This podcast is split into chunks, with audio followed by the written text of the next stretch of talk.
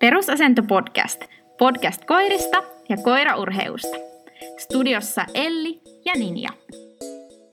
Tervetuloa uuden jakson pariin ja tänään meillä onkin vähän tällainen erilainen jakso, koska minä olen tässä enemmän haastattelijan roolissa ja Elli pääsee sitten vastailemaan minun esittämiin kysymyksiin.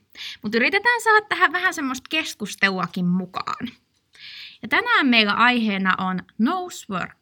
Yes, lempiaihe. Kyllä, ja tämä on todella mielenkiintoinen mullekin, koska mullehan tämä laji ei ole uskomattoman tuttu, vaan enemmän tota, sellainen, että mistä on Ellin kanssa puhuttu ja vaihdettu jonkin verran kuulumisia, mutta esimerkiksi käsitteet ei ole kauhean tuttuja minulle. Joten opin varmasti paljon tässä uutta itsekin. Niinpä. Mä, mä oon tässä, meidän keskustelut on aika lailla pyörinyt samaa linjaa. Mä aina joka viikko sille, milloin kertoo aloittaa Noseworkin? ja sitten sä aina sanot, että ei vielä, kun meillä on tää toko ja kaikkea muuta. Ja aina löytyy joku tekosyy. Ja Kyllä. seuraavalla viikolla olisin, no milloin kertoo aloittaa Noseworkin? Kyllä. ja mä vielä jonain päivänä sun saat taivutettua. Kyllä. Tähän. Ja mä oon luvannut kertoa, että se pääsee kyllä tällainen pariin, koska vaikka en paljon lajista tiedä, niin kyllä se sopii kertuulle. Joo. Mutta täytyy sanoa, että Elli on varmasti todella hyvä ja oikea henkilö vastaamaan näihin juttuihin, koska Ellinhän, Ellihän on Noseworkin ylituomari.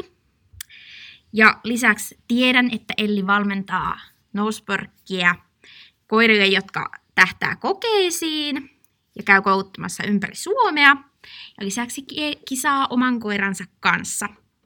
Ja tiedän myös sen, että kirjoitat kirjaa tästä aiheesta. Ja ootan tosi paljon, että päästään sitten sitä lukemaan ja minäkin pääsen sen sitten toivottavasti ekojen joukossa lukemaan. No joo, kyllä mä luulen, että meillä jossain vaiheessa nakitaan sulle jotain oikolukuduunia siitä vielä, että et pelko pois, kyllä sä pääset, yes. sitä, pääset sitä vielä sitten lukemaan. Kyllä. Tuliko nyt kaikki mainittua, mitä mitä tota, oot tehnyt lajin parissa? Joo, kyllä, kyllä mulla aika paljon on niin kuin, se, sen jälkeen kun Nose tuli kuvioihin, niin ei ole paljon ollut vapaa-ajan ongelmia. Että, että tosi, tosi paljon nämä työt on pyörinyt sit Nosen, Nosen osalta. Että se on sellainen laji, joka on vielä niin nuori ja tuore, että se tuo niin kuin omat haasteensa siinä, että kun niin kuin to, toimii kouluttajana, ja sitten on vielä se tilanne, että kouluttajia ei ole niin kuin määräänsä enempää. Että saisi mm. olla enemmänkin ihmisiä, jotka pystyisivät valmentamaan toisia koirakoita. Mutta tuntuu, että tällä hetkellä on sellainen, että on niinku reissannut ihan ympäri Suomea. Okay. Po- po- pohjoisesta etelään, etelään ja itään ja nähnyt vähän niinku ka- kaikilta, kaikilta alueilta, että minkä tyyppistä kulttuuria siellä on sen lajin osalta. Ja se on ollut tosi mielenkiintoista, mm-hmm. koska siellä on ihan selkeästi tällaisia niinku paikallisia ää, omia painopisteitään ja erilaisia työskentelytyylejä. Sitten on ollut tosi kiva nähdä niin kuin, että et miten, miten tämä porukka työskentelee verrattuna toi toinen porukka, miten se työskentelee ja minkälaiset niin kuin erilaiset pohjat niillä koirilla on. Ja se on niin todella, todella mielenkiintoista, koska tämä laji on sellainen, että no, se tosiaan se on vielä niin nuori, mm-hmm. että tämähän on tullut Suomeen vasta ihan, ihan jokunen vuosi sitten, ja nyt se vasta niin kuin alkaa ottaa jalansijaan niin kuin virallisena lajina, niin tässä ei ole niin kuin ihan kauheasti vielä sellaisia niin kuin yhteisiä vakiintuneita käytäntöjä, että on tosi paljon erilaisia tyylejä kouluttaa ja rakentaa niitä koiria ja erilaisia visioita siitä, että miten ne koirat lähtee niin kuin työskentelemään. Ja tämä on niin kuin ihan äärimmäisen mielenkiintoista, että mä oon niin päässyt hyppää tähän kyytiin tässä vaiheessa ja nähdä koko se kehityskaari, mitä tämä laji on käynyt läpi tässä silloin, kun se on on Suomeen rantautunut. Osaatko sanoa, että kuinka paljon suurin piirtein on tota kouluttajia Suomessa, jotka kiertäs ympäri Suomea tai ainakin osassa Suomea sitten kouluttamassa? Tosi vaikea sanoa. Äh, mun pitäisi varmaan tietää enemmän siitä, että paljon meillä on kouluttajia, kun mä Noseworkin tota, äh, koulutustoimikunnassa, siis NVF Nosework Finlandin koulutustoimikunnassa – äh, ihan niin kuin pelkästään kouluttajia ei ole ihan hirveän paljon. Et ihan niin kuin muutamista kymmenistä puhutaan. Jeps, joo. Äh, verrattuna siihen, kuinka suosittu tämä laji on. Että tämähän on aivan niin kuin ilmiömäinen tämä laji siinä, että tämä, ensinnäkin tämä, tässä vaiheessa täytyy jo kouku, tota, varoittaa ihmisiä, että tämä koukuttaa pahasti. Eli sitten kun lähtee treenaamaan, niin sitten kohta huomaa, että kaikki, kaikki viikonloput menee siihen, että sä rymyät jossain romulajissa, että tämä näyttää tosi kivalta etsintäalueelta ja sitten ei muuta kuin vaan hajuja etsimään, mutta että ei kyllä ole paljon, jotka keikkaa tällä hetkellä heittäisi. että aika, aika niin kuin kourallinen ihmisiä. Et hu, huipputyyppejä kyllä löytyy tästä niin kuin, ää, kouluttajista, mutta sitten niin kuin, että reissaavia niin vähemmän. Joo, totta. Kyllä. No, aloitetaanpa sitten siitä, että miten sä päädyit tämän lajin pariin? Äh, mä oikeastaan päädyin tämän lajin pariin silloin, kun Katla jäi eläkkeelle muista lajeista. Eli Katla rupesi olemaan vähän kremppaa kropassa ja se, sillä jäi pois, että se jossain vaiheessa harrasti jotain aksaakin vielä ja kaik, kaikkea mahdollista. Ja se oli aina ollut kauhean aktiivinen koira ja sitten se oli niinku just niitä aikoja, kun mä rupesin huomaamaan, että okei, nyt, nyt mun täytyy oikeasti niin kuin jättää katlalta pois nämä muut lajit, että sen, sen kroppa ei vaan kestä sitä niin kuin kevyttäkään tokotreeniä tai muuta, että heti se, se tekee niin, kuin niin täysillä ne kaikki liikkeet, että se ei, se ei varo itteensä riittävän paljon ja se tekee sille pahaa. Ja sitten se rupesi kuulumaan niin kuin pikkuhiljaa enempiä ja enempi, että hei, täällä on muuten tämmöinen uusi laji kuin nosework, eli mm-hmm. sehän on tuolta Amerikan maalta lähtöisin oleva laji, ja se sieltä ää, levisi, ruotsalaiset taas ehti ennen meitä, niin kuin kaikessa muussa. Kyllä. No, edelläkävijöitä. Mutta rupesi kuulumaan, että täällä, täällä on muuten tällainen laji. Ja sitten kun mähän on niin kuin kauhean tämmöinen, kuten tiedät, niin tämmöinen kärsivällinen ihminen, mitä niin treeniasioihin tulee ja näin, niin sitten mä katsoin joku kolme YouTube-videota silleen, en mä tiedä mitä nämä täällä sählää, mutta ehkä jotain tällaista, ja sitten nappasin jonkun se taisi olla joku kaneli, mitä mä ensimmäisenä lähdin mm. opettaa, ja sitten vaan niin kuin kokeilin kaikkea mahdollista. Ja sitten samalla, samalla niin kuin rupesin tekemään sitä niin kuin tutkimustyötä siitä, että miten ihmiset tätä lajia niin kuin treenaa ja miten sitä tekee. Äh, alkuvaiheessa tietoa oli niin kuin tosi vähän tarjolla. Mm. Eli se, että Amerikassahan sitä tietotaitoa oli niin kuin ihan huikean paljon, mutta sitten siinä oli se, että ne, se oli myös niin kaupallista silloin jo, että kun sieltä lähti kyselee jotain, että hei, miten sä oot tehnyt tämän tai miten sä oot opettanut tätä, niin mitään muuta vastaus sieltä ei tullut, mutta yksilöllä tuli, että osta mun kirja, osta mun kirja.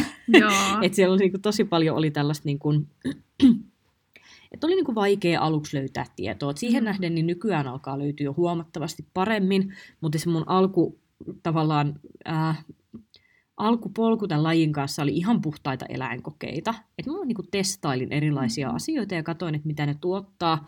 Ja sen jälkeen onneksi on sitten saanut vähän enemmän sitä semmoista niin kuin rakenteellisuutta siihen kouluttamiseen ja oppinut tosi paljon siitä, että miten tätä niin kuin lähtee tekemään, mutta, mutta se oli kauhean mielenkiintoista aikaa, kun lähti ihan uuteen maailmaan. Kyllä. Et kyllähän mä oon tehnyt jotain niin kuin maastolajia aiemmin ja sen kautta tullut niin kuin jotain hajutyöskentelyä, mutta tämän tyyppinen niin kuin e-, eri, erityisetsintäomainen mm-hmm. tai erikoisetsinnän omainen etsintä, niin se oli aivan vieras maailma mulle ja todella, todella mielenkiintoinen. Kyllä. Mä muistankin, että me Katnankaan joku treeni kerran tehtiin, missä sitten, sitten vein niitä hajuja tai jotain. Näin kaukaisesti muistan kyllä. Joo. Okei, no tässä tuikin vähän, että mikä sai sut sitten kiinnostumaan siitä noseworkista, tai mikä siinä oli kaikista eniten semmoinen juttu, mikä sut ekana sitten koukutti? Joo, ensin mä ajattelin tosiaan, että tämä on vaan semmoinen niin mummon viihdytyslaji. Joo. Ja se on kyllä edelleen yksi niistä asioista, mitä mä tykkään ihan hirveästi tässä lajissa, että se on äh, koirille sen verran niin kuin kevyt fyysisesti. Mm-hmm. Toki ähm, poikkeuksia tähänkin niin kuin löytyy, eli se, että sit jos lähdetään puhumaan esimerkiksi ihan pitkistä koepäivistä sen koiran kanssa, niin monesti esimerkiksi alustat voi olla tosi liukkaita. Joo. Ja sitten jos me yhdistetään koirailla niin yhtään semmoista fyysistä kremppaa, ja sitten hirveä into etsiä, sitten pistetään se liukkaalle mm. lattialle, niin sitten sit, sit siinä se kohtaa se alkaa ollakin jo fyysisesti raskaampi laji. Ja mä oon sitä mieltä, että tässä lajissa on vielä tosi paljon tekemistä sen kanssa, että niin kun, pidetään huoli siitä, että se turvallisuus on oikeasti koko aika läsnä siellä alueella just näiden, lähinnä just liukkaiden mm. pintojen kanssa. Et se on mun mielestä semmoinen suuri riski tässä lajissa, jos mietitään koiria, jotka on vaikka niin kuin aavistuksen verran kremppasia. Mutta sitten kun lähdetään puhumaan siitä, että ähm, me pystytään niin kuin treenatessa valitsemaan ne pohjat hyvin ja katsoa ne kätköt sillä tavalla, että niiden lähelle pääseminen ei vaadi koiralta fyysisesti paljon, niin silloin tämä on niin kuin ihan, ihan tosi kiva laji sellaisille koirille, joilla sitä kremppaa on. Kun näitä kremppasia, kremppasia on löytynyt, niin se on ollut semmoinen niin kuin, mikä ensin tavallaan nostatti sen mielenkiinnosta lajia kohtaan. Ja mä olin alkuun sitä mieltä, että tämä on tosi tylsä laji. se, on, se on tosi hauska, hauska tässä kohtaa, kun on niin, kuin niin elää ja hengittää nosee nykyään. Mutta siinä vaiheessa mä olin sitä mieltä, että onpa tämä kyllä niin kuin mälsää. Ja, ja sitten jotenkin niin kuin jossain vaiheessa rupesi aukeaa se maailma sieltä enemmän ja enemmän. Ja just se, että sitten mä löysin sen, että mikä tässä on niin kuin se haaste tässä lajissa. Ja sitten mä koukutoin. Joo. Eli mulle tavallaan se semmoinen, kun eri ihmisillä on erilaisia motivaatioita. Mm-hmm. Ja monille ihmisille just se semmoinen niin kiva yhteistyö sen koiran kanssa ja lajin helppous on just niitä sellaisia, mitkä niin kuin puhuttelee ihmistä. Ja mua taas se, se puoli ei puhuttele mm. ollenkaan. Se, mikä mua puhuttelee, on se, että kuinka pirullinen tämä laji on koelajina. Koska ähm, no se kokeissa, niin ainoa mitä sä voit tehdä on se, että sä oot tehnyt sinun pohjatyön hyvin. Sä oot rakentanut sen koiran kunnolla. Ja sen jälkeen, kun sä pistät sen sinne alueelle, niin sä et niinku yhtään tiedä, mitä sieltä on tulos vastaan. Ja tämä on semmoinen niinku, tällaiselle ihmiselle kuin minä, joka tykkää niinku, visualisoida niitä suorituksia tosi paljon etukäteen, niin se, että mä en niinku, tiedä yhtään, minne mä oon menossa. Että sitten kun tulee joku niinku, äh, ilmoitus, että nyt täällä on koe, Mm. Niin sieltä saattaa just just tietää sen, että onko se vaikka koulu, mihin mennään, tai joku vanha vanhain talo, minne sinne mennään, mm. vai Uh, no yksi paikka, missä on paljon ollut kokeita, on esimerkiksi tämmöinen turvapuisto, missä on kaikki tällaisia, okay. niin kuin, missä niin kuin, ihmiset käy harjoittelemassa mm. työturvallisuutta niin kuin rakennustyömaa kontekstissa. Että ne on niin kuin, tosi jänniä ne paikat. Ja, ja sitten siinä on se, että kun ei, sä et tiedä etukäteen, että kuinka haastava se kätkö on siellä, uh, kuinka hyvin se haju leviää sieltä mm. kätköltä ja mikä sun maksimiaika siellä on. Niin tämä on niinku todella jännittävä. Voi mikään muu niin kuin koelaji jännitä koskaan niin paljon okay. kuin nosework, koska sä et koskaan tiedä, mitä sieltä on tulos vastaan silloin, kun sä lähdet sinne etsintäalueelle. Et on sellaisia alueita, jotka näyttää alkuun siltä, että herra Jumala, tämä on niin kuin ihan kauhean vaikean näköinen, ja sitten se on semmoinen, aa, viisekka ja koira löysi, ja ei, ei siinä mitään palkata ja lähdetään veke. Ja sitten joskus on ollut sellaisia niin kuin todella, todella hermoja raastavia etsintöjä, että se näyttää tosi yksinkertaiselta ja simppeliltä. Ja sitten se koira onkin silleen, että mä en itse asiassa nyt saa kyllä kiinni tästä. Että et on ollut niin kuin tällaisia to, todella niin kuin, melkein kau, kauhusekaisia hetkiä. Muistan yhden etsintä, ää, etsinnän Maurin kanssa silleen, että se oli niin kuin ykkösluokan laatikkoetsintä. Ja siinä oli kaksi minuuttia aikaa ja koira kävi laatikot kerran läpi, ei ilmassu mitään. Käytiin uudestaan läpi, ei ilmassu mitään. Ja sitten tuli 30 sekuntin ilmoitus ja sitten me saatiin sieltä seuluttua niin kuin kaksi laatikkoa, johon koira oli niin kuin vähän silleen, no tässä on ehkä jotain, mikä kiinnostaa, tämä on ehkä jotain, mikä kiinnostaa. Viimeiset, viimeisiin sekunteihin asti mä niin kuin ravuutin sitä koiraa niiden kahden laatikon välillä, että pystytkö tekemään tohon ilmaisun, pystytkö tekemään tohon ilmaisun, ja lopulta mä arvoin sen. Okay. se oli niinku ihan puhtaasti. Mä että nyt mulla on niinku niin vähän aikaa jäljellä, että nyt ei auta muu. Nyt, nyt tästä se lähtee. Ja sitten meille jäi just joku kaksi sekuntia aikaa sieltä jäljellä, ja mä ehkä saatoin puhkasta sihteerin äh, ko- korvakalvon siinä, kun mä huusin koiraa, että miten hyvä se oli, kun mä sain, saatiin se etsintäpurkki.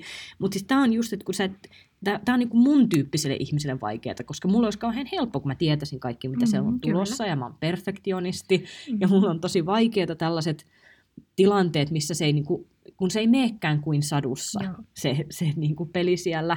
Ja Nosessa tulee niin paljon niin kuin, muuttujia, että totta kai siinä on niin kuin semmoinen, että jos miettii vaikka tuommoista laatikkoetsintää, mikä oli niin se, se kohdehajuvariaatio, mikä silloin oli, oli Maurille hyvin vieras, eli se ei tunnistanut sitä lähtökohtaisesti, jolloin meillä oli ainoastaan lämmittelyalue, jolla päästiin vahvistaa mm-hmm. sitä, ja yksi etsintäpohjalla. Ja sen jälkeen laatikoissa niin se oli niin kuin tosi epävarma siitä niin kuin hajuvariaatiosta, mm-hmm. mikä taas tekee sen, että et, et nämäkin on sellaisia niin kuin muuttujia, mihin ei aina pysty niin kuin täysin varautumaan. Ja se on niinku se semmoinen, mikä koukuttaa kaikista eniten. Se semmoinen t- tietty jännitys siinä mm-hmm. tilan, ko- koetilanteessa. Et se on mulla se mielenkiintoisuus. Toinen, mikä, mikä mun mielestä tässä lajissa on ihanaa, on se, että mä joudun niin pois mukavuusalueelta siinä, että mä en kontrolloi sitä koiraa. Joo. Uh, ohjaamistyylejä on erilaisia. Ja erilaisille koirille sopii erilaiset ohjaamistyylit, mutta se mun tyyli on se, että mä en kauheasti puutu siihen koiran työskentelyyn, äh, ainakaan niin kuin alkuvaiheessa etsintää, eli sitten tarvittaessa mä tuun, tuun vähän ohjaksi ja rupean ehdottaa mm. koiralle, että pitäisikö tuolta tai tuolta katsoa, mutta se, että siihen verrattuna, mitä näissä muissa lajeissa, mitkä on mulla lähellä, lähellä sydäntä, kuten vaikka tottelevaisuuslajit, mm. missä mä, niin kuin, mä koko aika on siellä tavallaan piuhoissa kiinni, että mm-hmm. nyt mä haluan sitä, nyt mä haluan tota, nyt mä haluan sitten näin, nyt mä haluan sitten mm. noin, niin sitten taas se, että ei muuta kuin, että anna koira lähteä etsimään, älä häiritse sitä, tarkkaile. Ja se on niin kuin sellainen siinä niin kuin perusetsinnöissä tai niin kuin harjoittelussa mulle se viehätys. Että mä pääsen tavallaan ottaa sen takapenkkiläisen roolin ja katsoa, miten se koira itse työstää niitä alueita läpi. Kyllä. Kuulostaa hyvältä. No miten sitten, jos halu, haluaisit esitellä tämän lajin, niin miten lyhyesti esittelisit? Joo, eli um, hyvin, hyvin lyhkäisesti, niin meillähän on siis uh, kohdehajuja, joita me opetetaan sille koiralle. Eli sieltä löytyy eukalyptushydrolaatti, laakerelehtihydrolaatti ja laventelihydrolaatti. Mm-hmm. Niin, että ykkösluokassa on uh, eukalyptushydrolaatti, kakkosluokassa on eukalyptus ja laakerilehti tai niiden sekoitus, kolmosluokassa mukaan tulee myös laventeli, eli sit voi olla mitä tahansa näistä kolme tai mikä tahansa niiden sekoituksista. Uh, kohdehajua käytetään niin, että sitä laitetaan yksi tippa niin sanottuun siirrännäiseen, eli siirrännäinen voi olla mikä hyvänsä uh, semmoinen, mi- mihin pystyt niin kuin imeyttämään sen kohdehajun. Eli tyypillisiä tähän on niin kuin, um, vanu, sideharso, korvatopsi, äh, huonekalutassu ja vähän niin kuin tämän, tämän tyyppiset, okay. missä ei ole niin kuin vahvaa voimakasta ominaistuoksua. Ja se yksi tippa imeytetään siihen siirrännäiseen ja sitten se siirrännäinen kätketään. Mm-hmm. Ja silloin meillä on niin sanottu kätkö ja se koira lähtee etsimään sitä niille, niiltä annitulta etsintäalueilta ja ilmaisee, kun se löytää sen kätkön. Ja meillä on neljä erilaista ähm, etsintämuotoa. Eli meillä on sisäetsintää, missä on mikä tahansa sisätila, uh, ulkoetsintää, mikä on mikä tahansa niin kuin ko- koiralle turvallinen ja sallittu ulkotila, Tyypillisesti ei kuitenkaan esimerkiksi metsä tai joku pe- pelkkä niin kuin nurmikenttä, eli se on usein vähän semmoinen niin kuin, uh, pihapiirin omainen paikka tai joku muu, että siellä on niin jotain muutakin etsittävää kuin vaikka pelkkää nurtsia. Sitten meillä on laatikkoetsintä, missä on alkuun oikeastaan niin semmoisia aika peruspahvilaatikoita, jos puhutaan niin ykkösluokasta, ja sitten ylempiin luokkiin rupeaa tuleekin sitten enemmän, sit siellä voi olla vaikka matkalaukkuja tai mitä tahansa muuta, eli tämä vähän jäljittelee esimerkiksi niin kuin, tullikoirien työtä tai mu- muuta vastaavaa, missä tarkistetaan ihmisten mat- matkatavaroita, mutta se pahvilaatikko on tavallaan sellainen perus, mm-hmm. perusalku sen laatikkoetsintään. Ja sitten meillä on vielä ajoneuvoetsintä, missä koira etsii ajoneuvon ulkopinnalta. Ja ajoneuvoetsintä on siitä poikkeuksellinen etsintäaluetyyppi, että siinä koira ei saa etsiä ylempää, eli koira ei saa nousta siihen niin kuin, ää, ajoneuvon pintaa vasten. Eli ajoneuvoetsinnässä kätkö voi olla niin kuin, ää, korkeimmillaan kokeisiin osallistuvan pienimmän koirakoneenan korkeudella. Joo. Eli ettei kävisi sillä tavalla, että se koira nouseekin sitä ajoneuvoa vasten ja sitten tuleekin tota, kynnen jälkiä siihen Kyllä. ja sen jälkeen ruvetaan ihmettelemään, että miksi me ei saada tota, näitä talkoilijoilta autoja enää käyttöön näihin meidän kokeisiin. Eli se on, se on ihan niin kuin, tavallaan autoja varten tehty, Joo. tehty se sääntö, että ei tulisi niitä niin kuin vasten hyppäämisiä, ja vasten hyppääminen on myös sit virhepiste. Joo. Ja jos mietitään ihan kokeita, eli treenatahan voi niinku ihan missä vaan, mm-hmm. että mikä vaan on koiralla turvallinen paikka, niin se voi tehdä sinne nose-etsintää. Uh, mutta kokeessa niin meillä on aina neljä etsintäaluetta, ja meillä on kahta eri koemuotoa, eli meillä on uh, kaikkien etsintämuotojen kokeita, jossa meillä on yksi alue per etsintämuoto, eli yksi sisäetsintä, yksi ulkoetsintä, yksi ajoneuvoetsintä ja yksi laatikkoetsintä. Ja Joo. tämä on yleisin koemuoto, mitä tällä hetkellä on. Ja sitten meillä on niin kuin yhden etsintämuodon kokeita, jossa meillä on edelleen neljä etsintäaluetta aina per koe, mutta sitten se on kaikista samaa settiä. Et sit meillä on, jos meillä on ää, yhden etsintämuodon laatikkoetsintäkoe, niin silloin meillä on neljä laatikkoetsintää, tai neljä ajoneuvoetsintää, tai neljä sisäetsintää, tai neljä ulkoetsintää. Ja tämä on niin kuin siitä kiva, tai hauska laji, että kun sä lähdet treenaamaan nosee, saat yhden hinnalla niin kuin viisi lajia. Joo. Eli kaikki nämä e, etsintämuoto ää, tai niin kuin e, eri koemuodot on niin kuin toisistaan irrallisia. Eli jos sä vaikka etenet kaikkien etsintämuotojen kokeissa kakkosluokkaan tai kolmosluokkaan, niin sä silti aloitat ykkösluokasta vaikka ää, yhden etsintämuodon ko- ko- kokeet vaikka laatikkoetsinnässä. Ja sitten jos vaikka laatikkoetsinnässä nouset kakkosluokkaan, niin silti sä aloitat ykkösluokasta, kun sä lähdet ajoneuvoetsintään. Eli tässä on niin kuin, todella paljon työstettävää tässä, tässä lajissa.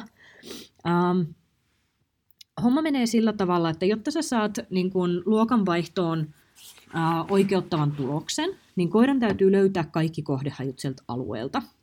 Eli ykkösluokassa meillä on esimerkiksi aina uh, yksi kohdehaju per alue, Joo. jolloin uh, sä saat niinku sata pistettä, jos kaikki kohdehajut löytyy, eli sitten se jakaantuu niiden hajujen ähm, välillä niin, että ykkösluokassa on aina 25 pistettä per haju. Mm-hmm. Eli jos kaikki neljä aluetta äh, niin kuin nousee ne hajut sieltä, niin silloin sä oot saavuttanut sen 100, 100 pistettä. Sä voit saada myös virhepisteitä, eli sit jos siellä tapahtuu jotain esimerkiksi niin, että sä tiputat ruokaa alueelle, äh, jos koira pissaa alueelle, jos koira raapii kätköä, nuolee kätköä, puree kätköä tai äh, jos, jos ohjaaja esimerkiksi rankaisee koiraa, eli jos tulee jotain sellaista, että esimerkiksi rääkäsee pahasti, jos koira meinaa hypätä ajoneuvoa vasten, se on tyypillisin, missä tulee rankkuvirheitä, niin siitä voi saada virhepisteitä. Ää, virheilmaisusta tulee virhepisteitä ja silloin ei saa myöskään löytöpisteitä siltä alueelta. Eli on niin kuin, et, et sä, sä voit tehdä kaikenlaista syntiä siellä ja sitten sieltä Joo. tulee virheitä. Ja sulla on mahdollisuus ottaa sieltä niin kuin, ää, kolme virhepistettä, niin, että se on vielä luokanvaihtoon oikeuttava tulos. Eli sitten kun sulla on äh, kolme sata, sadan pisteen suoritusta, joissa ei ole ollut enempää kuin kolme virhepistettä, niin silloin, sulla on, silloin, silloin pääset vaihtamaan luokkaa seuraavaa. Joo, kyllä. Äh, sitten tosiaan ylemmisluokissa rupeaa tulemaan vähän lisää haastetta siinä, että hajuja voi olla useampikin kuin yksi. Eli kakkosluokassa on joko yksi tai kaksi hajua, ja sitten kolmosluokassa rupeaa tulemaan niin reilusti lisää mahdollisesti. Eli kakkosluokassa ohjaaja tietää, että onko hajuja yksi vai kaksi sillä alueella. Kolmosluokassa ei ole enää tietoa, montako hajua siellä alueella on. Okay. Ja sitten siellä tulee lisäksi sellaisia haasteita, että hajut voi olla... niin sanottuja saavuttamattomia kätköjä, eli koira ei pysty pääsemään ihan täysin niiden lähelle, jolloin täytyy vaan pystyä tulkitsemaan sit koirasta, että et, et tonne päin se pyrkii ja siltä se näyttää, että nyt siellä on saavuttamaton kätkö, ja se voi olla joko niin, että se on jonkun kohteen takana esimerkiksi, joku tyyliin iso lipasto ja sitten siellä jossain keskellä sen takana, että se koira ei pääse katsoa tarkkaa kohtaa, tai sitten se voi olla korkea saavuttamaton, eli se koira ei yletä siihen. Ja No se on hauska laji siitä, että ää, tässä on niin kuin hyvin paljon just tämmöistä, miten, miten erilaisia asioita voidaan työstää erilaisten koirien kanssa. Eli esimerkiksi pienten koirien kanssa on aika tyypillistä, että ää, ohjaajat opettaa sen koiran etsimään sylistä, jolloin sitten kun ruvetaan puhumaan niin kuin korkeista saavuttamattomista, niin ei tulekaan enää sitä, että no voi kun mulla on näin pieni koira, että nyt mä oon niin heikossa asetelmassa sen, sen takia, että eihän se yletä niin korkealle kuin isompi koira, kun sitten se, hei, mulla on tässä jatkovarsi, mä voin nostaa tämän koiran, mm. ja sitten me päästään niin kun todennäköisesti lähemmästä kohdehajua kuin sellainen iso koira, joka on niin iso, että sitä ei pysty nostamaan. Mm. Et on niin kun, tää, tää on hirveän monipuolinen laji, ja tämä on hirveän mielenkiintoinen laji, ja tämä on ihana laji siitä, että jokainen niin treenaaja pystyy tekemään tästä niin oman näköisensä. Et, et riippuen siitä, että minkälaisia tavoitteita sulla on, mitä sä haluat sen koiran kanssa tehdä, niin sä, sä pystyt niin kun, tavallaan sen, sen mukaan työstään sitä lajia. Että tässä näkyy tosi paljon semmoista niinku rikkautta siinä, että on, on niinku erilaisia tiimejä, jotka tekee niinku ihan omaa juttuunsa. Ja se on, se on aina niinku siisteintä nähdä, että tuomarina kun lähtee katsoa niitä etsintöjä niin rupeaa näkemään sen, että tällä ohjaajalla on ihan selkeä niin kuin oma käsiala tässä, että miten se työstää ne alueet. Ja just esimerkiksi nämä tällaiset, että, että nostetaanko koiraa vai pidetäänkö se etsimässä alhaalla, siitä tulee niin hienoja mm. suorituksia, kun se tiimi pelaa yhteen niin kuin täydellisen hyvin siinä, että koira kommunikoi koko aika ohjaajalle, että nyt mä haluan noston ja sitten sitä nostetaan ja sitten sieltä käsistä vielä sanoa, ei kun enemmän oikealle, enemmän oikealle ohjaaja seuraa perässä. Se on niin, kuin niin siistiä. Um, mitä mä olisin jättänyt sanomatta tosta? Mua tuli mieleen, että mistä sä luulet tai tiedätkö, että miten on päädytty noihin hajuihin, niin kuin eukalyptukseen ja laventeliin ja laakerin lehteen? Um, semmoinen lähtöajatus siinä on se, että sen pitää olla jotain, mikä on koiralle turvallista Kyllä. ja jotain, mitä ei tule niinku ihan koko ajan vastaan. Et ne on ollut niinku ne lähtö ajatukset. Ja sitten toinen, mikä tietysti vaikuttaa, on se, että on pyritty saamaan niin Pohjoismaihin mahdollisimman samantyyppiset hajut, että saataisiin jossain vaiheessa niin Pohjoismaiden mestaruuskisoja. Että kyllähän toi, ta, taisi tulla aika lailla suoraan Ruotsista noin hajut sitten meille. Niinpä. Mikä on sun lempi etsintämuoto? Mä tykkään ajoneuvoetsinnästä. Uh, Tämä saattaa johtua siitä, tähän oli just kun sanoin tästä mun hurjasta nuoruudesta tämän lajin kanssa, että sitten kun mä rupesin tätä lajia treenaamaan, niin se, se oli se oli todella niin kuin eläinkoepainotteista. Mm-hmm. Ja mähän siis aloitin tota, ajoneuvoetsinnällä. Se oli ensimmäinen etsintäaluetyyppi, mitä mä rupesin treenaa koiralle jostain syystä. Mä en vieläkään tiedä oikein, että miksi. Mutta ehkä siitä jotenkin lähti, että silloin kun oli niin kaikista eniten se into päällä, että vähänkö siistiä uusi laji, on niin hienoa. Ja, ja sitten sit se lähti niin kuin sieltä, että mä oon jotenkin aina kauheasti tykännyt ajoneuvoetsinnästä. Kyllä, joo. Se kuulostaa mielenkiintoiselta. Ja mulla tulee vaan siis jotenkin mieleen nämä, siis mä oon ihan liikaa kuunnellut kaikki rikospodcasteja, mä oon ihan niiden, niiden maailmassa, kaikki hulluja huumerikosta ja muiden, niin just tavallaan tulee vaan se mieleen, että huumeita piilotetaan niin kuin ajoneuvojen sisälle, niin kuin rakenteisiin, niin tavallaan se ei liity nyt noseworkiin, mutta siinä jotenkin ihan uskomaton arvostus sille, että miten huumekoirat niin kuin auttaa tämmöisissäkin niin kuin jutuissa. Että siis mitä tehtäisiin ilman niin kuin koiria. Tai just, että ne etsii huumeita vaikka jostain matkalauluista tai muusta, niin, niin kuin en tiedä. Koirat on niin ihania ja niin hyödyllisiä. Ja, ja tämä on niin Jotenkin. siistiä myös koirille, koska se on niille niin Joo. luontaista sen enän käyttö. Kyllä. Että et tämä on niin kuin, y- yksi semmoinen iso myös, minkä takia mulle tämä laji on jotenkin niin lähellä sydäntä, on se, että tosi monet koirat, jotka ei oikein lähde niin skulaa muissa lajeissa, että kun niitä lähtee tekemään jotain niin tokoa tai rallia, että vaikka sä teet miten hyvin duunia sen koiran kanssa, että se niin innostuisi siitä ja se tekisi hyvällä motivaatiolla, niin jotkut koirat vaan niin pistää stopia, että ei mua kiinnosta tämän tyyppinen työskentely. Mutta sitten kun pistetään niille, että hei, mitä jos treenattaisikin nosee, ja se koira pääseekin itse ohjaksiin, ja mm. koira pääsee olemaan se, joka niin kuin, tavallaan kuljettaa sitä etsintää eteenpäin. Niin tosi monet sellaiset koirat, jotka niin kuin, ei ole tyypillisimpiä harrastuskoirarotuja, tai jolla on ollut ongelmia muissa lajeissa. Tietysti tälleen, kun, niin kun koirakoululla näkee tosi paljon erilaista porukkaa, mm-hmm. niin se, että kun siellä näkee sellaisia, joilla on ensin hirveitä hankaluuksia sen kanssa, että niin kuin koittaa tahkota jotain lajia, ja se ei vaan niin kuin lähe. Ja sitten kun ne saa niin kuin, tavallaan puuttuu ympäri se, että tuossa kokeilen no se, testaa vähän kato mitä se koira siitä tykkäisi. Ja sitten kun sieltä koiralta tulee se, että se niinku puhkeaa kukkaan, kun niin. se pääseekin tekemään itsenäistä työskentelyä ja semmoisella tyllä, mikä on sille kauhean luontaista, niin se on tosi siistiä nähdä. Se on aivan ihanaa.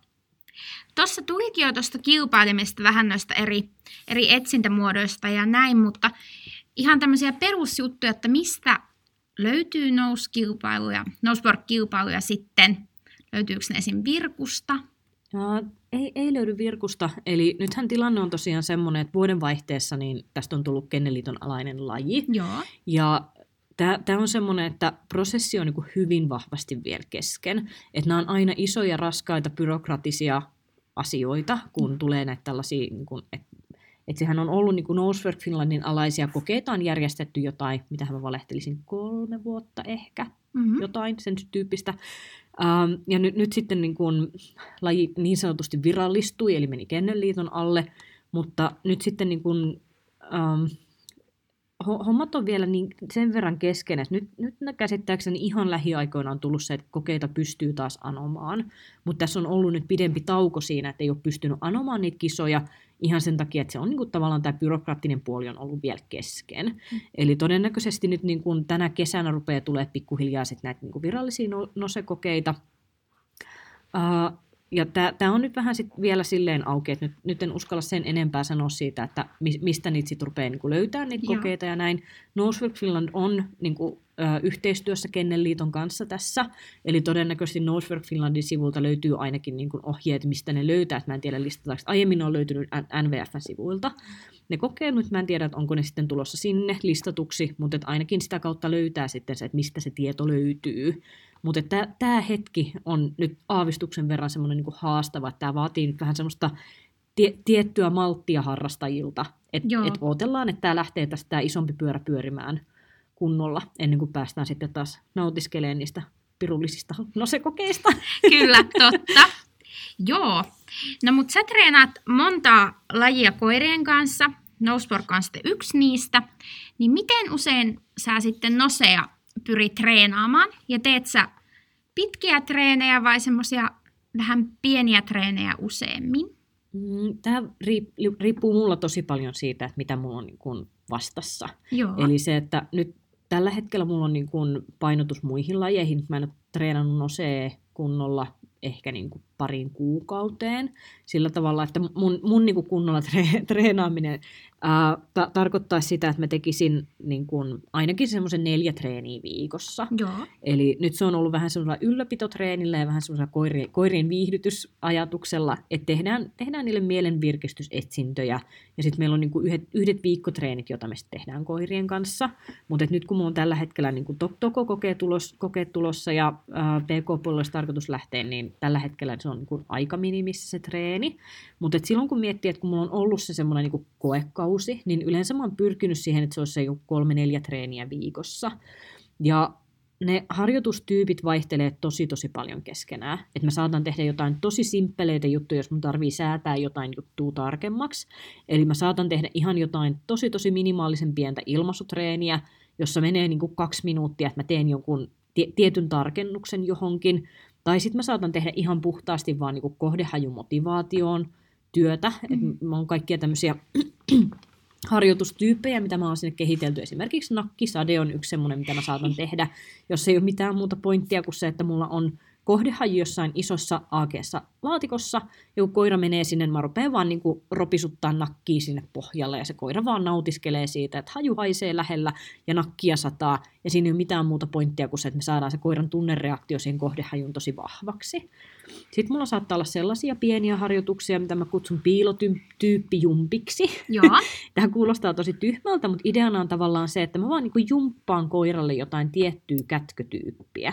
Eli esimerkiksi saavuttamattomalla piilolla mulla saattaa olla joku tosi simppeli juttu, että mulla on vaikka sanotaan metallihäkki, jonka sisällä on kohdehaju. Ja sitten mä vaan tavallaan käyn sen koiran kanssa läpi sitä, että mun tila, jos ei ole mitään muuta kuin se yksi häkki, josta äh, se koira haistaa sen kohdehajun, ja sitten mä taas katson, että onko se niin kun skaala oikea siinä, että se pyrkii riittävän pitkään katsomaan, että pääsenkö me jotenkin sisälle tai lähemmäs sitä kohdehajua, ja kun se toteaa, että se ei pääse lähemmäs, niin että se pyrkii löytämään lähimmän mahdollisen kohdan sitä kohdehajua, ja ilmaisee mulle sen sinne. Tai sitten, että se jää pyrkimään niin intensiivisesti, että pääsen vahvistaa sillä sen niin kuin jatkuvan pyrkimyksen päästä lähemmäs.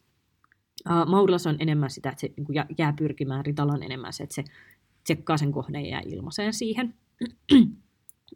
Sitten esimerkiksi uh, muita tällaisia niin pieniä harjoitustyyppejä on esimerkiksi tiiliseinä, missä tehdään tarkkuutta. Eli meillä on semmoinen seinä, jossa on pieniä uh, niitä tiilin, tiilin reikiä, mitä niitä nyt on, jonkun niitä joku kahdeksan per tiili, semmoisia koloja.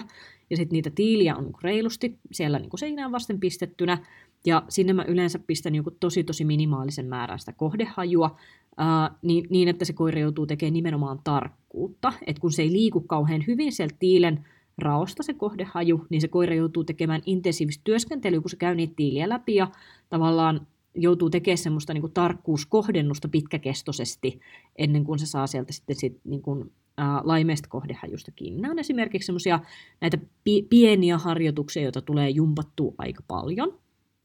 Sitten on toki ihan semmoisia niin kokeenomaisia harjoituksia, monesti pyritään niitä tekemään niin sanotusti sokkona, eli sokkoetsintä tarkoittaa sitä, että mä en tiedä, missä se kohdehaju on, että mä pääsen vaikuttaa vahingossa siihen koiraan mm. sillä, että, että kun usein joutuu sitten tekemään itse itselleen etsintöjä, niin sitten sen kanssa on aina vähän vaikeaa sille, että uh, täysin tiedostamattaan sitä pyrkisi jotenkin ohjaa Kyllä. sitä koiraa sinne hajulle päin, niin sitten täytyy just keskittyä kauhean paljon siihen, että mä vaan seuraan koiraan, että mä en näytä sille yhtään, missä se haju on. Joo. Ja sitten taas kun tekee sokkona, niin sitten tilanne on ihan erilainen, koska sä pääset analysoimaan sitä koiran työskentelyä siellä ihan eri tavalla, koska sä et tiedä, ja sitten pääset niinku te- tekemään sitä semmoista niinku alueen lukua siinä koiran luvun ohessa, kun sä koitat miettiä, että missähän puolella se voisi olla se haju, tai nyt kun se teki tollaisen reaktion, niin oliko se siirtymähaju vai kohdehaju, ja, ja sitten pääsee pelaamaan myös tämmöisiä niin kuin aikapelejä sen kanssa, eli kun ajat on aina rajalliset. Ää, ko- tuolla etsintäalueilla kokeissa niin ajat on pääsääntöisesti minuutista neljään minuuttiin sanotaan semmoinen niin ke- keskimäärin se ähm, istuu sinne kahden minuutin ja kolme ja puolen välille. se on semmoinen aika niin perusaika. Ja se tarkoittaa sitä, että sulla ei ole aikaa tupsutella sillä alueella ihan mm, määrättömän mm. paljon, mikä vaatii taas sit ohjaajalta myös sen, että me pystytään menemään semmoisella hyvällä strategisella silmällä siellä, että missä me ollaan käyty, mitä se koira on kattonut, äh, onko joku kohta, missä me vielä ei ole käyty, jos reaktio tulee, niin kuinka kauan sä annat sitä koiraa ko- koiran niin kuin työstää sitä kohtaa, koska jos sä jäät liian pitkäksi aikaa sen kiinni, mä itse tosi monet kokeet sössinyt sillä, että mä oon jäänyt siirtymähajun kiinni, eli koiralla ei ole ollut mahdollisuutta siitä kohdasta löytää sitä kohdehajua, mutta se on tehnyt reaktion, mä en ole uskaltanut siirtyä siitä eteenpäin tarpeeksi nopeasti, ja sitten meillä on aika loppunut kesken. Eli just tämä on niinku kauhean mm. mielenkiintoinen just siinä, että kun sä luet sitä koiraa samalla kun sä työstät sitä aluetta, niin siinä tulee sitten vielä ne niinku ohjaajan päätökset, mitä täytyy tehdä sillä alueella, että miten sä jaat sen ajan sen niinku koealueen sisällä. Totta. Mistähän sä edes kysyit? Jotenkin tuntui siltä, että lähti jotenkin lapasesta. Sun treenaamisesta. joo, Mut, joo. Ehkä tässä tuli vähän sitäkin, että niinku mikä on tuossa lajissa haastavinta, mitä aionkin kysyä. Niin tässä on tullut aika paljon, mitä olet kertonut, niin aika moniakin juttuja, jotka, jotka siinä tuo sitä haastetta. Mutta mikä olisi semmoinen yksi, mikä on haastavin juttu sun mielestä, vaikka omien koirien kanssa?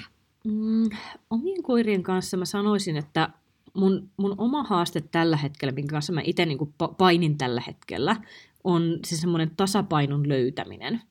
Eli mulla on niin itsellä ollut vähän taipumusta siihen, että mä oon tehnyt vähän liikaa, vähän liian vaikeita.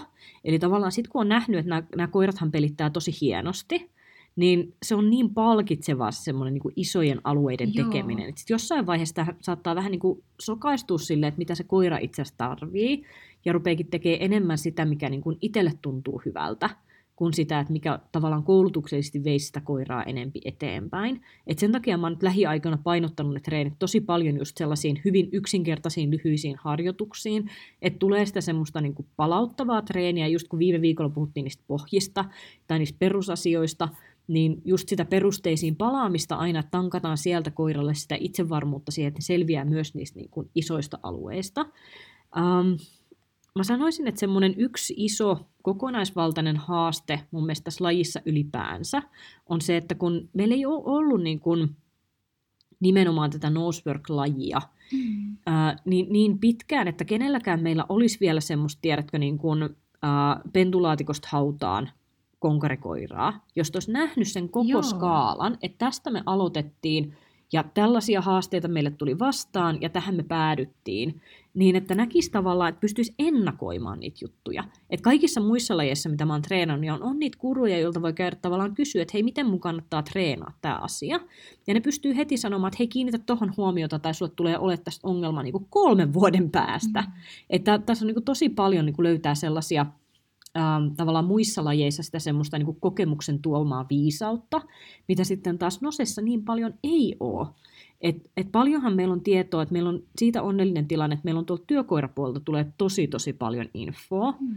mutta kun työkoirapuolella on aina se tietyn tyyppinen koiratyyppi, mitä sinne on valittu, jolloin se, mikä meiltä vielä puuttuu, on se semmoinen näkemys siihen, että miten me pidetään niin kuin se koko koiran elinkaari niin kuin just just tavallaan sen harrastuksen osalta niin, että me tehdään kaikki oikeat tukiharjoitukset oikeisiin kohtiin niin, että se ei pääsisi missään vaiheessa niin kuin dippaa se koiran ää, itsevarmuus tai motivaatio tai tavallaan e-, etsintäosaaminen sen takia, että tehdään liian vaikeita harjoituksia liian paljon. Tämä on semmoinen, mitä mä tosi tosi paljon olen nähnyt, ää, etenkin niin kuin pitkään treenanneissa koirissa, että jossain vaiheessa niiden tavallaan tehokkuus siinä etsinnässä rupeaa niin kuin laskemaan. Mm. Ja tämä on semmoinen, tämä on niin epidemianomainen ää, ilmiö, että tämä on niinku semmoinen, mikä mulla tällä hetkellä on kaikista eniten ollut niinku mielen päällä tämän lajin kanssa, että mitkä ne on ne harjoitukset, ja mitkä ne on ne niin kuin, treenityypit, millä me ennaltaehkäistään sitä, että ei siellä pääsisi käymään semmoista tiettyä leipääntymistä siihen lajiin. Et mä näen itse, että, että mulla on itselle tosi helppoa kouluttaa niin kuin, koira-alkeista kisatasolle. Mutta se, mikä on vielä vähän semmoista kartottamatonta suota, on nimenomaan se kisakoiran ylläpito. Joo. Ja sen, sen tavallaan tukeminen oikeilla tavoilla, että se pysyy niin kuin optimaalisena se työskentely.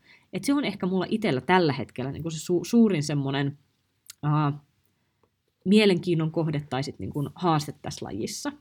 Kyllä. To, toinen, mikä on uh, se, sellainen niin kuin yksi asia tässä lajin ytimessä, kun ruvetaan puhumaan niin kuin hyvin tavoitteellisesta treenaamisesta, niin silloin mun mielestä siellä tulee vastaan tällainen uh, yksi haastava elementti, joka on niin kuin maksimaalisen virettilan ja korrektiuden yhdistäminen. Mikä tarkoittaa sitä, että kun meillä on tosiaan näitä mahdollisuuksia saada virhepisteet koiralle siitä, että se puree, raapii tai nuolee sitä kohdehajua, ja sitten me halutaan koiralle olla niin kuin maksimaalinen into löytää se kätkö. Ja tässä tulee tosi tosi monen koiran kanssa sellainen haaste, että ähm, joko se on niin kuin aavistuksen verran puutteellinen se koiran motivaatio siihen kohdehajuun, Uh, tai sitten se niin kun jossain vaiheessa rupeaa kääntyä sieltä optimaalisesta motivaatiosta kohdehajuun siihen, että se ei teekään enää niin korrektisti sen kohdehajun kanssa työtä. Eli sitten kun rupeaa tavallaan nousee semmoinen niin hu- hurja drive ja into sinne kohdehajuun, mikä on tosi hyvä asia, kun se löytyy, koska jos siltä koiralta löytyy se, että se haluaa mennä läpi harmaan kiven sinne kohdehajulle, niin se etsintä pitää kyllä itse itsestään huolen. Se, se ei niin kuin, koiran etsii niin luontaisesti, että jos silloin vaan hirveä halu päästä sinne kohdehajulle, niin se on, se on yleensä semmoinen niin kuin, su- suurin helpotus, mikä meillä voi olla niin kuin ohjaajille tässä lajissa tai mikä niin kuin ylläpitää sitä koiraa parhaiten. Ja sitten tavallaan se, että sillä koiralla täytyy olla niin selkeä mielikuva siitä, että miten se toimii siellä kohdehajulla, että silloinkin, jos se nousee sen koiran virettila tosi tosi korkealle, se silti tekee korrektia työskentelyä siellä kohdehajulla. Tämä on yksi semmoinen, mitä mä niin rupean näkemään, että nimenomaan uh, hyvin, hyvin korkealle tähtäävillä koirakoilla rupeaa olemaan haastetta tämän kanssa. Eli se, että mm, et jos, jos meillä on vähän sille, että me voidaan tehdä vähän kompromissia suuntaan tai toiseen sen takia, että meidän tavoitteet ei ole niin korkealla, niin silloin tämä ei tuota haastetta, koska me voidaan vähän tehdä kompromissi siinä, että mikä se koiran työskentelyvirettila, että me voidaan vähän rauhoittaa sitä, jolloin sitä sy- synnintekoa se kätköllä yleensä ei tule niin herkästi. Tai sitten me voidaan pikkasen katsoa läpi sormien sitä, että jos se koira nyt vähän jotain lipasee siellä ja ei ole koe tavoitteita, niin eihän se nyt ketään, eihän se nyt ketään haittaa. Et lähinnä siinä on se, että ne, ne on niin, kuin niin helposti kertautuvia ne virheet, että sit niin kuin kokeisiin tähtäävän koiran kanssa pitää olla aika tarkka siitä, että se ei pääse kehittämään just näitä tämmöisiä raapimisia, puremisia tai nuolemisia, mitkä tulee tosi luonnostaan koirilta, jos niille ei ole selkeää mielikuvaa, että kuinka siellä hajulla täytyy käyttäytyä. Ja tuon muuten unohdin sanoa, että tuossa oli tarkoitus puhua vähän siitä ilmaisupuolesta tuossa, puhuttiin, että miten tätä lajia tehdään. Joo. Eli ilmaisuhan on täysin vapaamuotoinen. Eli ketään ei kiinnosta, tekeekö se koira kuperkeikan vai niin kuin mitä, mitä se tekee silloin, kun se löytää sen kohdehajun. Jos ohjaaja pystyy sen lukemaan siitä koirasta, niin se riittää. Mikä tarkoittaa sitä, että osalla koirista ää, ei ole opetettu ilmaisua, jolloin ohjaaja opi, opettelee lukemaan sitä koiraansa, että se näkee, että nyt se näyttää siltä, kuin se löytäisi kohdehajun. Ja se on tavallaan se, minkä pohjalta sitten mennään sinne niin kun, ähm, kokeisiinkin, että me niin tulkitaan sitä koiraa, kun se siellä menee. Äh, tai sitten meillä voi olla opetettu ilmaisu, jotka on tyypillisimmin ne on äh, istumisia, maahanmenoja, nenäjähmettymisiä, tuijottamisia, äh, ohjaajan katsomista. Niin nämä on sitten sellaisia, että äh, jotkut koirat tekee hyvin, hyvin säännönmukaisesti sen, ja osa koirasta tekee vähän silleen niin kuin tavallaan mm, tilanteen mukaan. Että et vaikka korkealle pillolle istun, matalalle meen maahan, tai että sillä on semmoinen niin vapaa kommunikaatio enemmänkin. Tai sitten se voi olla hyvin, hyvin selkeä, että riippumatta piilotyypistä koira pyrkii aina tekemään sen tismalleen saman käytöksen, sit kun se löytää sen kohdehajun. Ja tämä on semmoinen, että tämä on hyvin ohjaaja- ja koirakohtainen asia, että mihin tässä niinku päädytään. Eli te, teetkö opetetun ilmaisun vai ää, meet sä sillä, että sä opettelet lukea sitä koiraa. Ja sen, sen kanssa kanssa sitten se tasapainottelu siinä, että se, se koira pysyisi niin kuin tasapainossa kaikissa niissä peruselementeissä, mitkä tekee tällä lajin niin koiran näkökulmasta. Eli sillä pitäisi olla, niin kuin, jotta se toimisi hyvin se koira, niin mun mielestä siellä pitää olla niin kuin, äh, tasapaino siinä, että ensinnäkin se koira haluaa etsiä. Eli se kokee hyvin palkitsevaksi sen, että saa lähteä uudelle alueelle mm-hmm. ja työstää sitä ja pitää nenän auki. Ja se, se on vähän niin kuin semmoinen äh, kiva yhdistelmä semmoista, niin kuin, puhutaan niin kuin tämmöisestä vähän niin kuin metsästämiskäytöksestä, että se nyt ei ihan ole semmoinen täysin vastaava, mutta että monesti puhutaan just sitä, että koira vähän niin kuin metsästää sitä hajua, että se menee, menee semmoisessa niin hunting-moodissa. Uh, toinen on se, että se koira todella on motivoitunut siihen kohdehajuun, Eli sen, sen täytyy olla niin yhtäläisen tärkeää tälle koiralle, ja sitten yhtäläisen tärkeää pitäisi olla, että se haluaa kommunikoida ohjaajalle sen kohdehajun löytymisen. Mm. Koska jos tässä on suurta epätasapainoa, niin me ollaan ongelmissa. Eli jos meillä on esimerkiksi koira, joka tykkää etsiä, mutta se kohdehaju ei ole sille niin merkityksellinen ja se ei ole motivoitunut kommunikoimaan ohjaajalle mm. löytyä, mm. niin nämä on just sellaisia niin kuin, ohjaajaa turhauttavia tilanteita, että se koira pörrää siellä alueella ensin viisi minuuttia Ja sitten sen jälkeen sanoin, niin tosiaan tuossa oli se haju, kun en vaan malttanut sanoa sit saman tien, kun löysin sen. Kyllä. Ohjaaja, että kiitos, kiitos rakas koirani tästä, että aika meni umpeen juuri puoli minuuttia sitten, että jos olisit pikkasen aikaisemmin malttanut kertoa, niin oltaisiin saatu pisteet tästä alueelta. Kyllä. sitten taas, jos meillä on sellainen koira, joka ei nauti siitä etsimisestä, mm. mutta se haluaa kommunikoida, sittenhän meillä on hyvin nopeasti valeilmaisia. Että se mm. töpsöttelee sitä aluetta eteenpäin niin kuin kaksi askelta kerralla ja sitten se on silleen, voisiko se olla jo tässä? Joo, e- Eli se, että mun mielestä nämä kaikki kolme osa-aluetta pitäisi olla niin kuin hyvin tasapainossa, että se toimii niin kuin jouhevasti se niin kuin työskentely ja etsintä. No millainen sitten on hyvä nosekoira? Uh, mä sanoisin, että jos niin kuin yksi sana pitäisi valita, niin mä sanoisin, että optimistinen. Okei. Okay. Että se, että sillä koiralla on koko aika semmoinen olo, että ihan kohta mä varmasti löydän niin se on semmoinen, mikä auttaa sitä koiraa niin pääsemään niissä alueissa eteenpäin. Et niin kauan kuin sillä koiralla on semmoinen niin hyvä fiilis, hyvä itsevarmuus siitä, että kyllä täältä löytyy, mm-hmm. niin se yleensä niin kuin kulkee kivasti se etsintä. Et se, missä kohtaa ruvetaan niin kuin kaikista eniten ää, lipsumaan ongelmiin, on se siinä kohtaa, kun koiralla rupeaa vähän jotenkin tulee semmoinen pessimismi siitä, että ei tältä varmaan mitään kuule löyvykkää. Joo. Ja sitten jos me joudutaan niin taistelemaan sitä pessimismiä vastaan, niin silloin se on usein silleen, että se ei ole kauhean tehokasta se meidän treenaaminen, koska me joudutaan koko ajan va- tavallaan vakuuttelemaan sille koiralle, että kyllä sä rakas löydät, koita vielä jaksaa, ja tehdä niitä tosi tosi pieniä harjoituksia, missä me ylläpidetään sitä. Et sen takia mun mielestä nosekoiran kanssa on tosi tosi tärkeää, että me mietitään hirveän tarkasti ne harjoitukset, mihin ne koirat pistetään, että me koko aika päästäisiin vahvistaa sitä koiran optimismia siinä, että kyllä sä löydät, hei, Kyllä. ei tässä mitään ole. Ja vähän niin kuin varmisteltaisiin sitä koiran niin kuin, tavallaan onnistumista.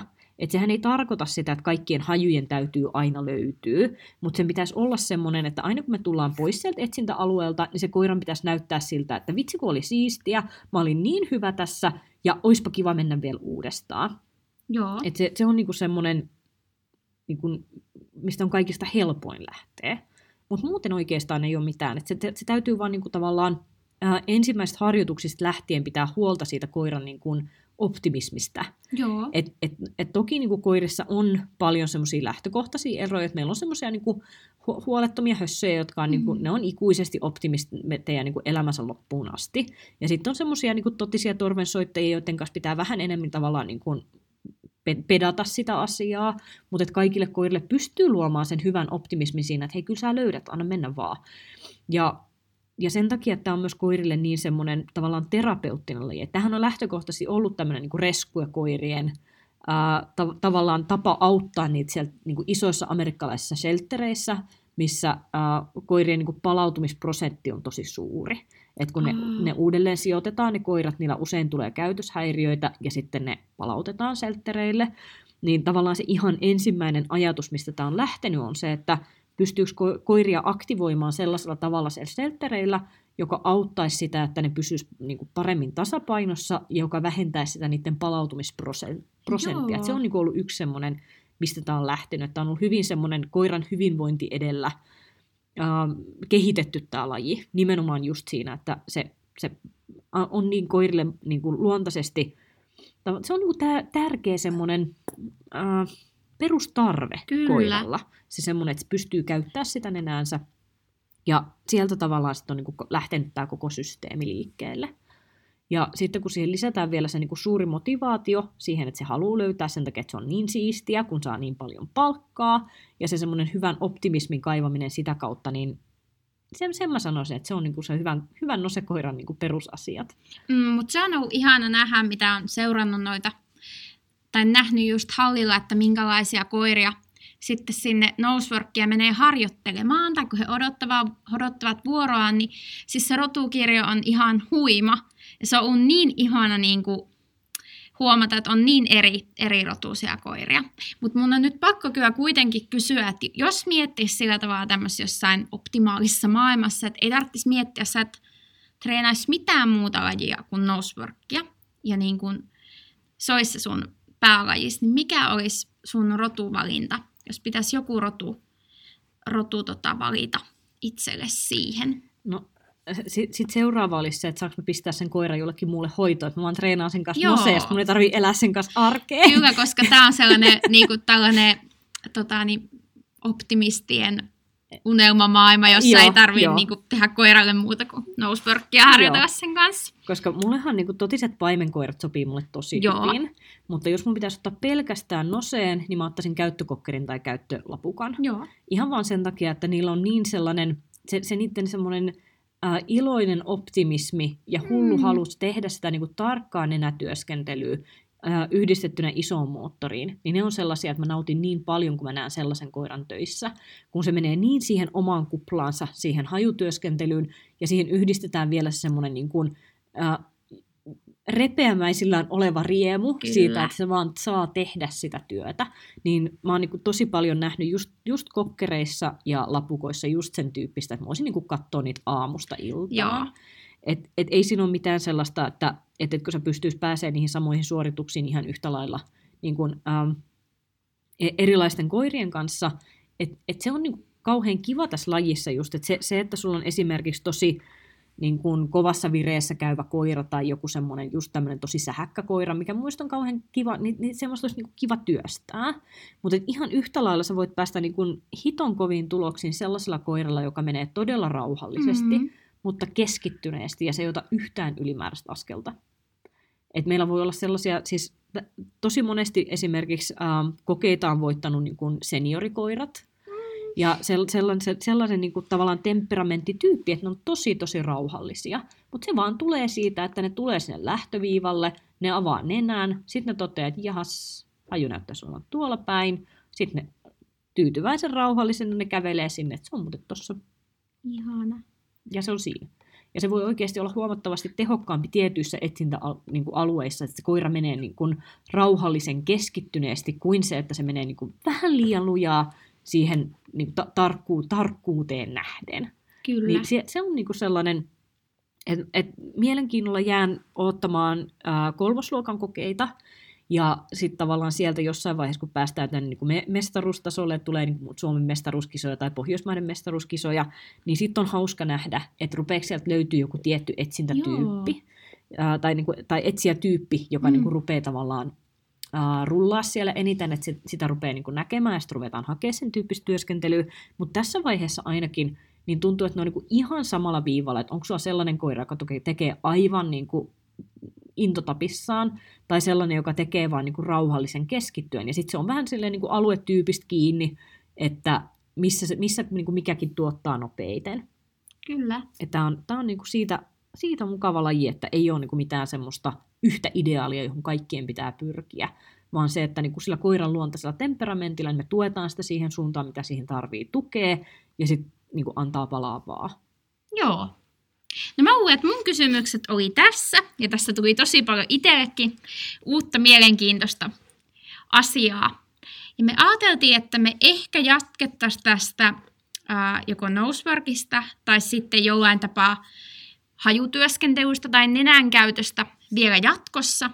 Hmm. Joten jos teillä jää nyt jotain kysyttävää liittyen tähän, tai saa oikeastaan yleisestikin nenän käyttöön, nenän käyttöön liittyen laittaa kysymyksiä, niin me voitaisiin vastailla niitä, niihin sitten jossain jaksossa. Joo, mä, mun mielestä oli vähän ajatusta siitä, että tämä ensimmäinen jakso olisi just vähän tämmöisiä niin perusasioita ja se vähän semmoista esittelyä. Ja sitten mua itseäni tietysti kiinnostaisi mennä niin kuin enemmän niin kuin syvä, syvemmälle siihen Joo. semmoiseen, että sitten kun, sit kun treenataan jo tätä lajia ja päästään niin kuin sinne niihin yksityiskohtiin ja näin, niin se, se olisi tietysti semmoinen, mikä mulla on syvä, sydäntä lähellä ja mistä olisi kiva, kiva keskustella. Mutta sen takia mä haluaisin vähän nyt sitten kysymyksiä teiltä kuulijoilta, että me vähän niin kuin saataisiin tietää siitä, että että onko meillä niin kuin yksi tai kaksi ihmistä siellä, jota kiinnostaa tämä aihe vai, vai enemmänkin, koska sitten jos näyttää siltä, että sitä mielenkiintoa on enemmän johonkin muuhun teemaan, niin mennään sitten sen mukaan. Mutta pistäkää kyselyitä, mielellään niin kuin, joko vastaillaan sitten niihin kyselyihin suoraan tai sitten vaan niin kuin, pistetään siitä uutta jaksoa tulemaan. Vähän sen mukaan, että mitä, mitä sieltä teiltä päin rupeaa kuulumaan, niin katsellaan sitä ja jatkoa sitten sen, sen osalta. Hyvä. Mutta kiitos tästä ja palaamme uuden jakson parissa sitten. Yes. Moikka! Moi moi!